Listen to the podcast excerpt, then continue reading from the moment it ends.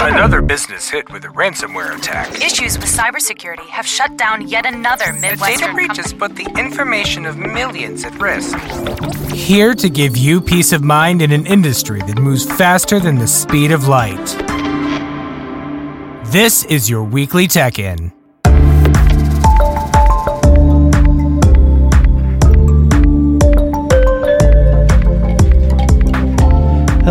World. This is Patrick Souls, the founder of SoulTec Solutions, and welcome to the weekly Tech In podcast, where we give you peace of mind working with an industry that moves faster than the speed of light. Okay, I'm sure we've all seen them before the commercials for things like NordVPN or the VPN service attached to Norton or your antivirus. Uh, you've probably seen them advertised in YouTube videos. Uh, VPNs. They're told you, you're told that they're great for security, they're essential, and you need to use them wherever you go. Is that the case? Well, let's dig into it. So, what is a VPN? Well, VPN first and foremost stands for Virtual Private Network, and it is a way of uh, basically routing traffic as if you are in a closed off network away from the rest of the world and the internet. Kind of like if your home inter- or your home network of all your smart devices didn't talk to the internet at all. Um, kind of the same thing. It's a software version of that. And uh, it, it works you can kind of imagine it like a like a digital tunnel from whatever device is running the VPN to whatever uh, destination you have in mind. So in most cases, for most of us, it's going to be the internet or a particular website or something like that.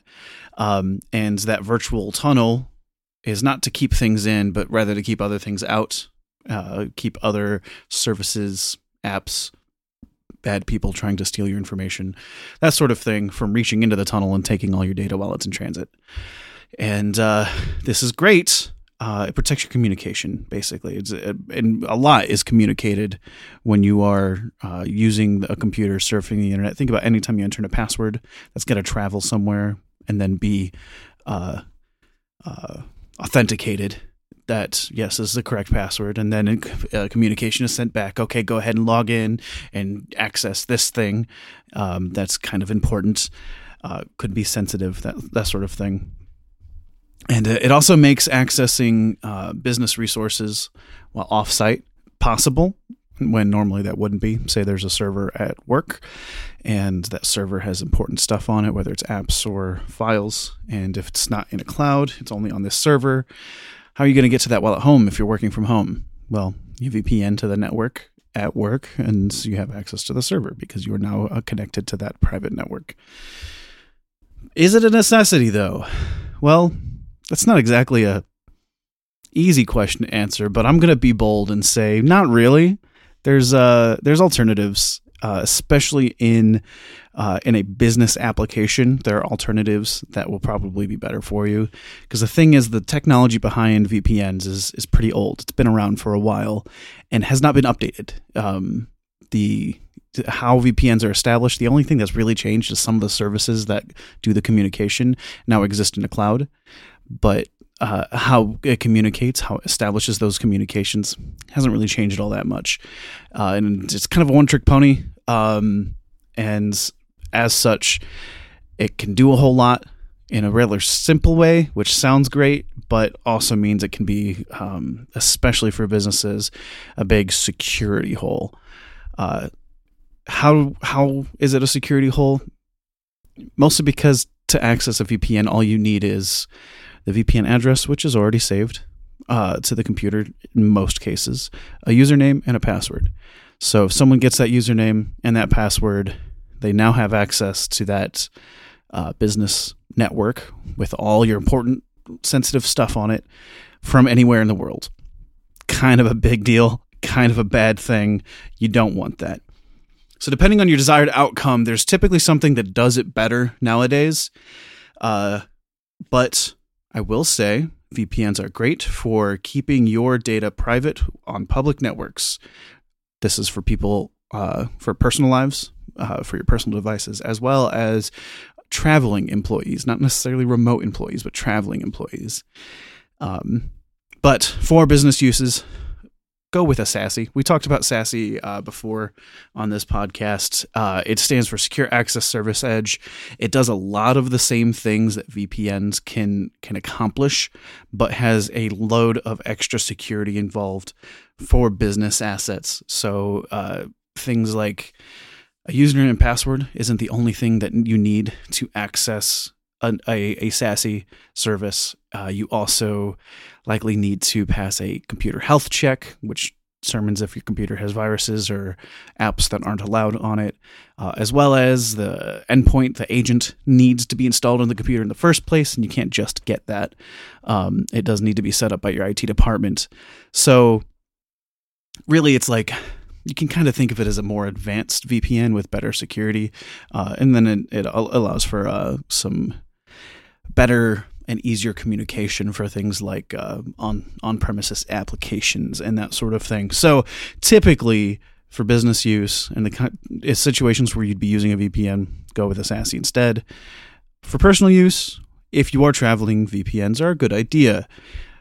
And there are several paid options. Unfortunately, anything that says it's free is not going to be good for you because it's not going to be encrypted. And that's kind of the point of a VPN is to protect your data. So it won't put it in that tunnel. It'll just be the thing that manages the communication. Um, so it's like uh, it's not a tunnel; it's a road that someone else owns. that's, so that's not exactly secure. It's not exactly a good thing for you. So go, plenty of paid options. Um, I personally, uh, on my Apple devices, I have iCloud Plus, with, which comes with private relay built in. So I'm still paying for it. I'm making that clear. It's not a free service. Um, but it acts as a VPN for all of my Apple devices. Um, NordVPN has a good reputation. There's a few others.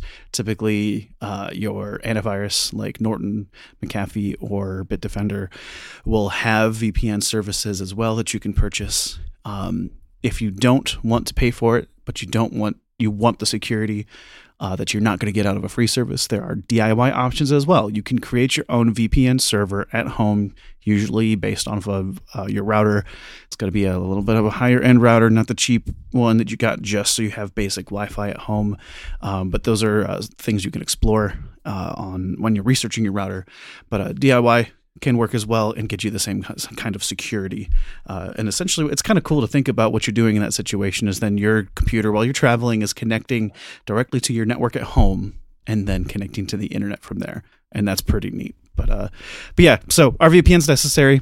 No, they can be still be a good tool, usually while traveling and connected to public networks. Okay, we've all been there. We all hate it.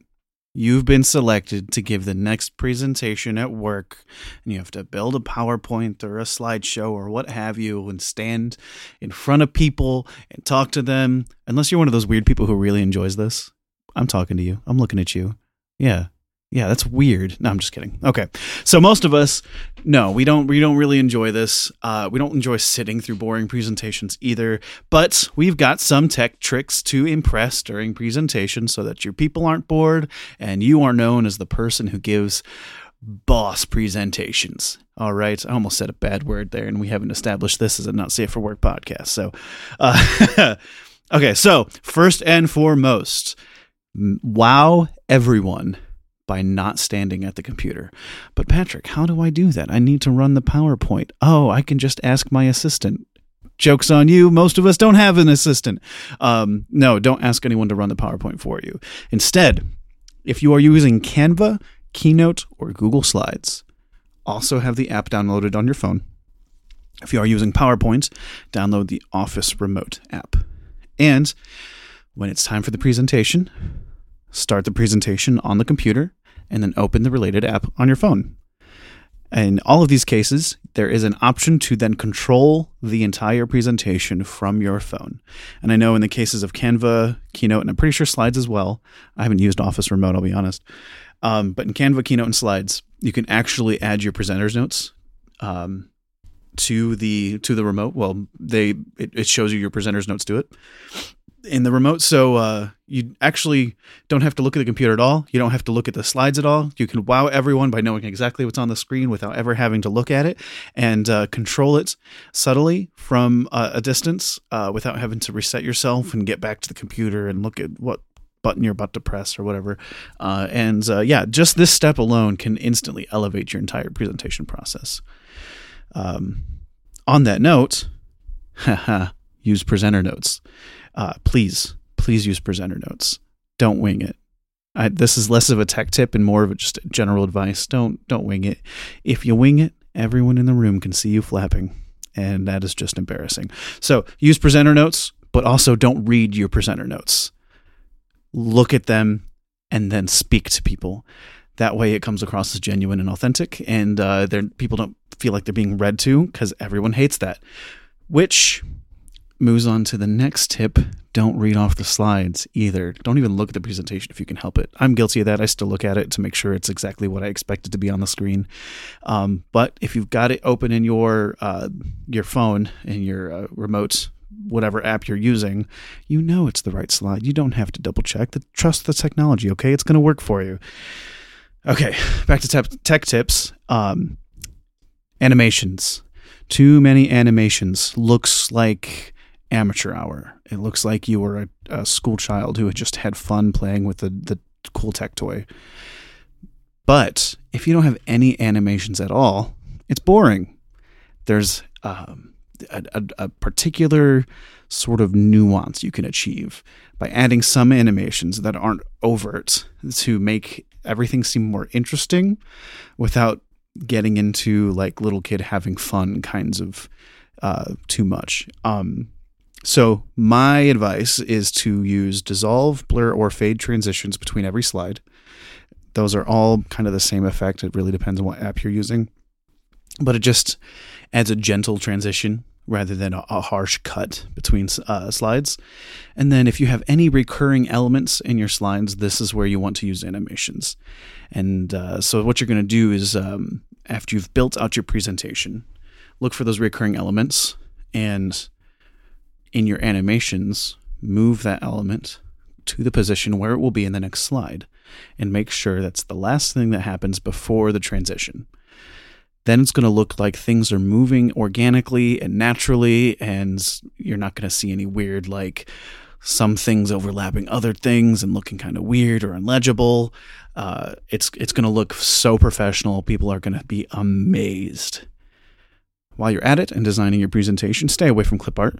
Don't use sound effects. Stay away from both of those. They were cool when we were in grade school. They're not cool anymore. And uh, there are royalty free stock images you can use, uh, or you can pay for stock images as well. I, I advocate for this if you're uh, serious about any marketing that you're doing. Um, a few resources I personally use for stock images Pexels. Um, that's mostly Pexels. I use Pexels a lot. I can't even remember the other one I used to use. Uh, but you can you can Google search free stock uh, or royalty free stock images, and you'll you'll find a few uh, websites. For paid ones, Adobe Stock is great. Shutterstock is also good. Um, those are fine. Stay away from clip art. I'm sorry. Just don't.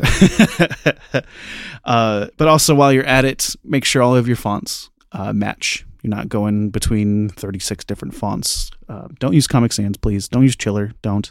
Just don't. Keep it something simple. Probably sans serif. That means it doesn't have those fancy little edges that uh, Times New Roman has. Um, and uh, just trust that you don't need to add too much.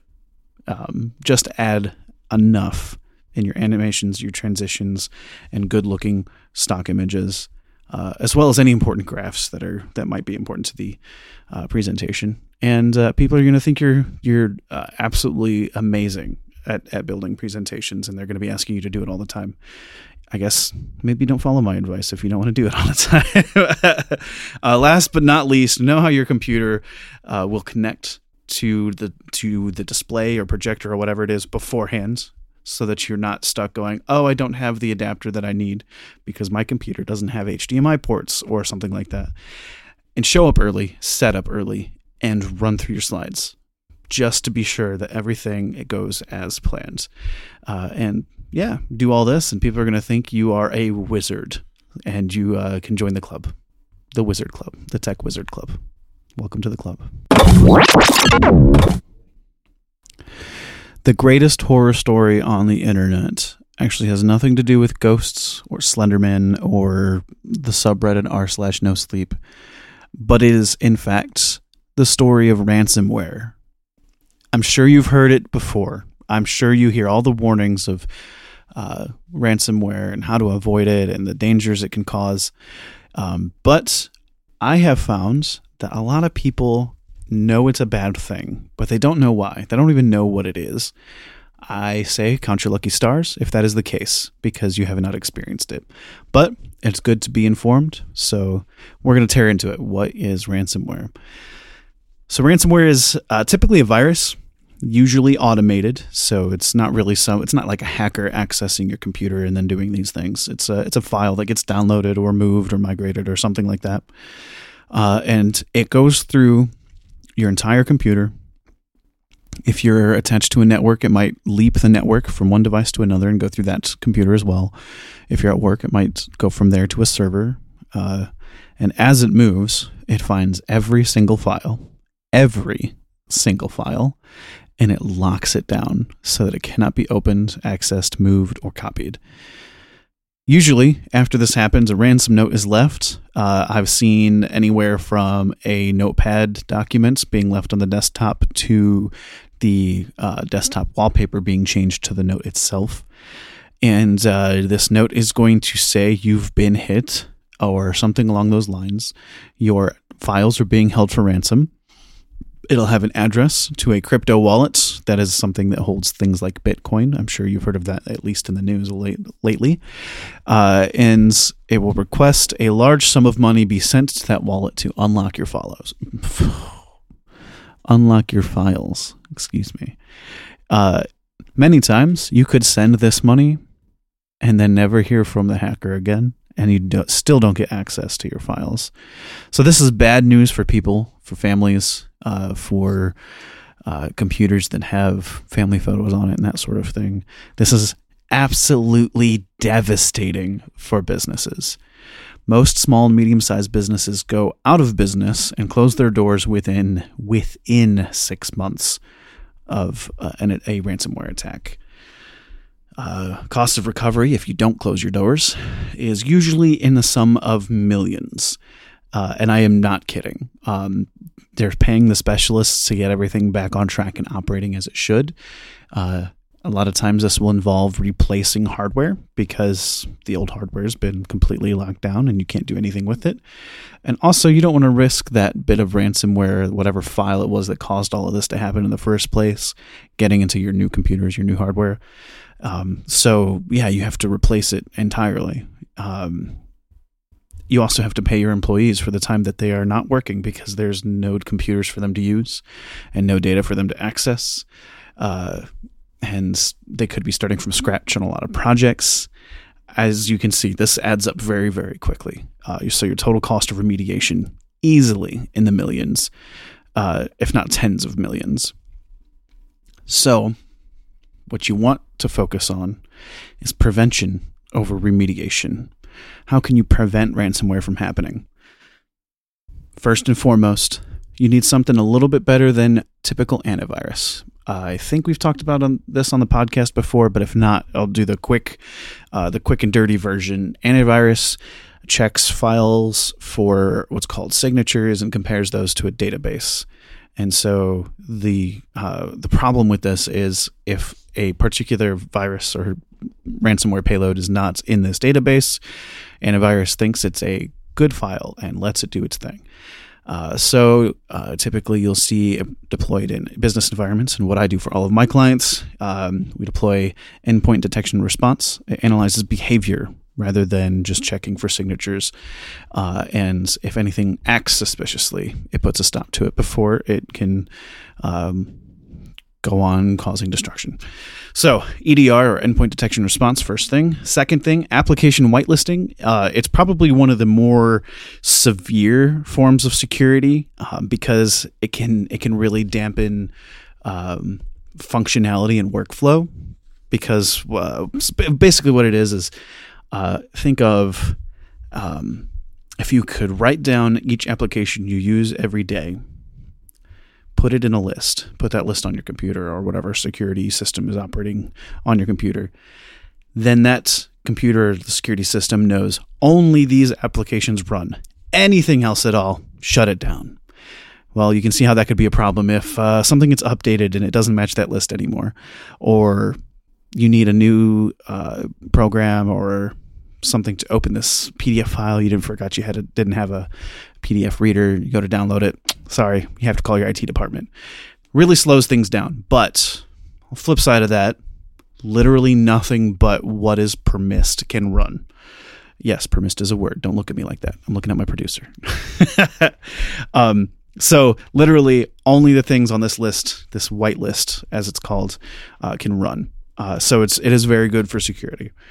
Uh, also, we we talked about a little bit earlier SASE um, for remote workers. This is very very important because that's going to have uh, device health checks in place so that if they have ransomware on their computer they're not going to connect to the office network and then spread that ransomware to all of the other computers in the office so very very important there's also a protocol called ZTNA or Zero Trust Network Access, and this is kind of the same thing, but for all other devices as well, not just those operating remotely. Just uh, trust nothing at first, and then uh, authenticate each and every device or account. Uh, make sure it's healthy. Make sure it's not been uh, hijacked, uh, and make sure it's check passes all these different checks, and then allow those to connect to the network. Again, it can lock things down, but if it's set up well, it's one of the best security solutions out there. Uh, and then on top of all of that, something like 70% of all cybersecurity threats happen or start with uh, human error. So just make sure employees are trained on safe browsing practices and how to detect a phishing email and all that good kind of stuff that we've talked about before to make sure they're not accidentally downloading ransomware because that would suck. But layered security works great. Something might slip through anyway. Even if it's a 0.001% chance, you want to make sure in that 0.001% chance you're still not going out of business. So, we call it business continuity and disaster response. It is a whole plan, uh, documented plan that you use that uh, is how you respond to any sort of disaster, not just ransomware. So, this is very helpful for your business.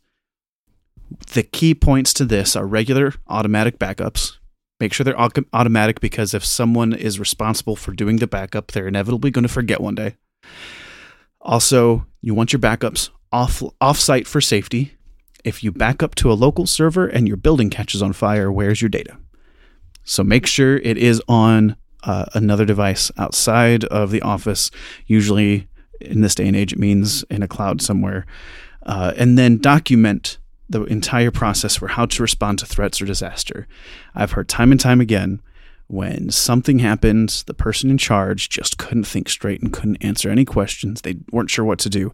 In these situations, time is money. Uh, and thankfully, when it comes to uh, digital protection, you're not worried about the building burning down but uh, you still need to respond quickly and having it all documented so no one has to think they just have to do uh, is really the best way to uh, make sure you maneuver correctly and uh, don't lose a bunch of money in the process and uh, keep your business uh, afloat. If you are worried about ransomware for your personal computers make sure you're staying up to date with your antivirus make sure you're not using free antivirus and back up the important stuff like your family photos and tax documents or or whatever you have that you feel like you could not lose. Uh, think about what might be missing tomorrow that would uh, cause you a significant emotional response if it were missing, and make sure that's backed up somewhere on top of uh, on top of good antivirus. Next week, we'll talk about the upcoming Cybersecurity Awareness Month taking place in October, how collaboration software can multiply your staff productivity, and is Microsoft really already working on Windows 12? If you have any questions about what you heard in today's episode, or you have questions about what you'd like answered in a future episode, please feel free to reach out by emailing questions at soultec.solutions. And until then, thank you for listening and don't be embarrassed, your IT person has seen much worse. This is Patrick, logging out.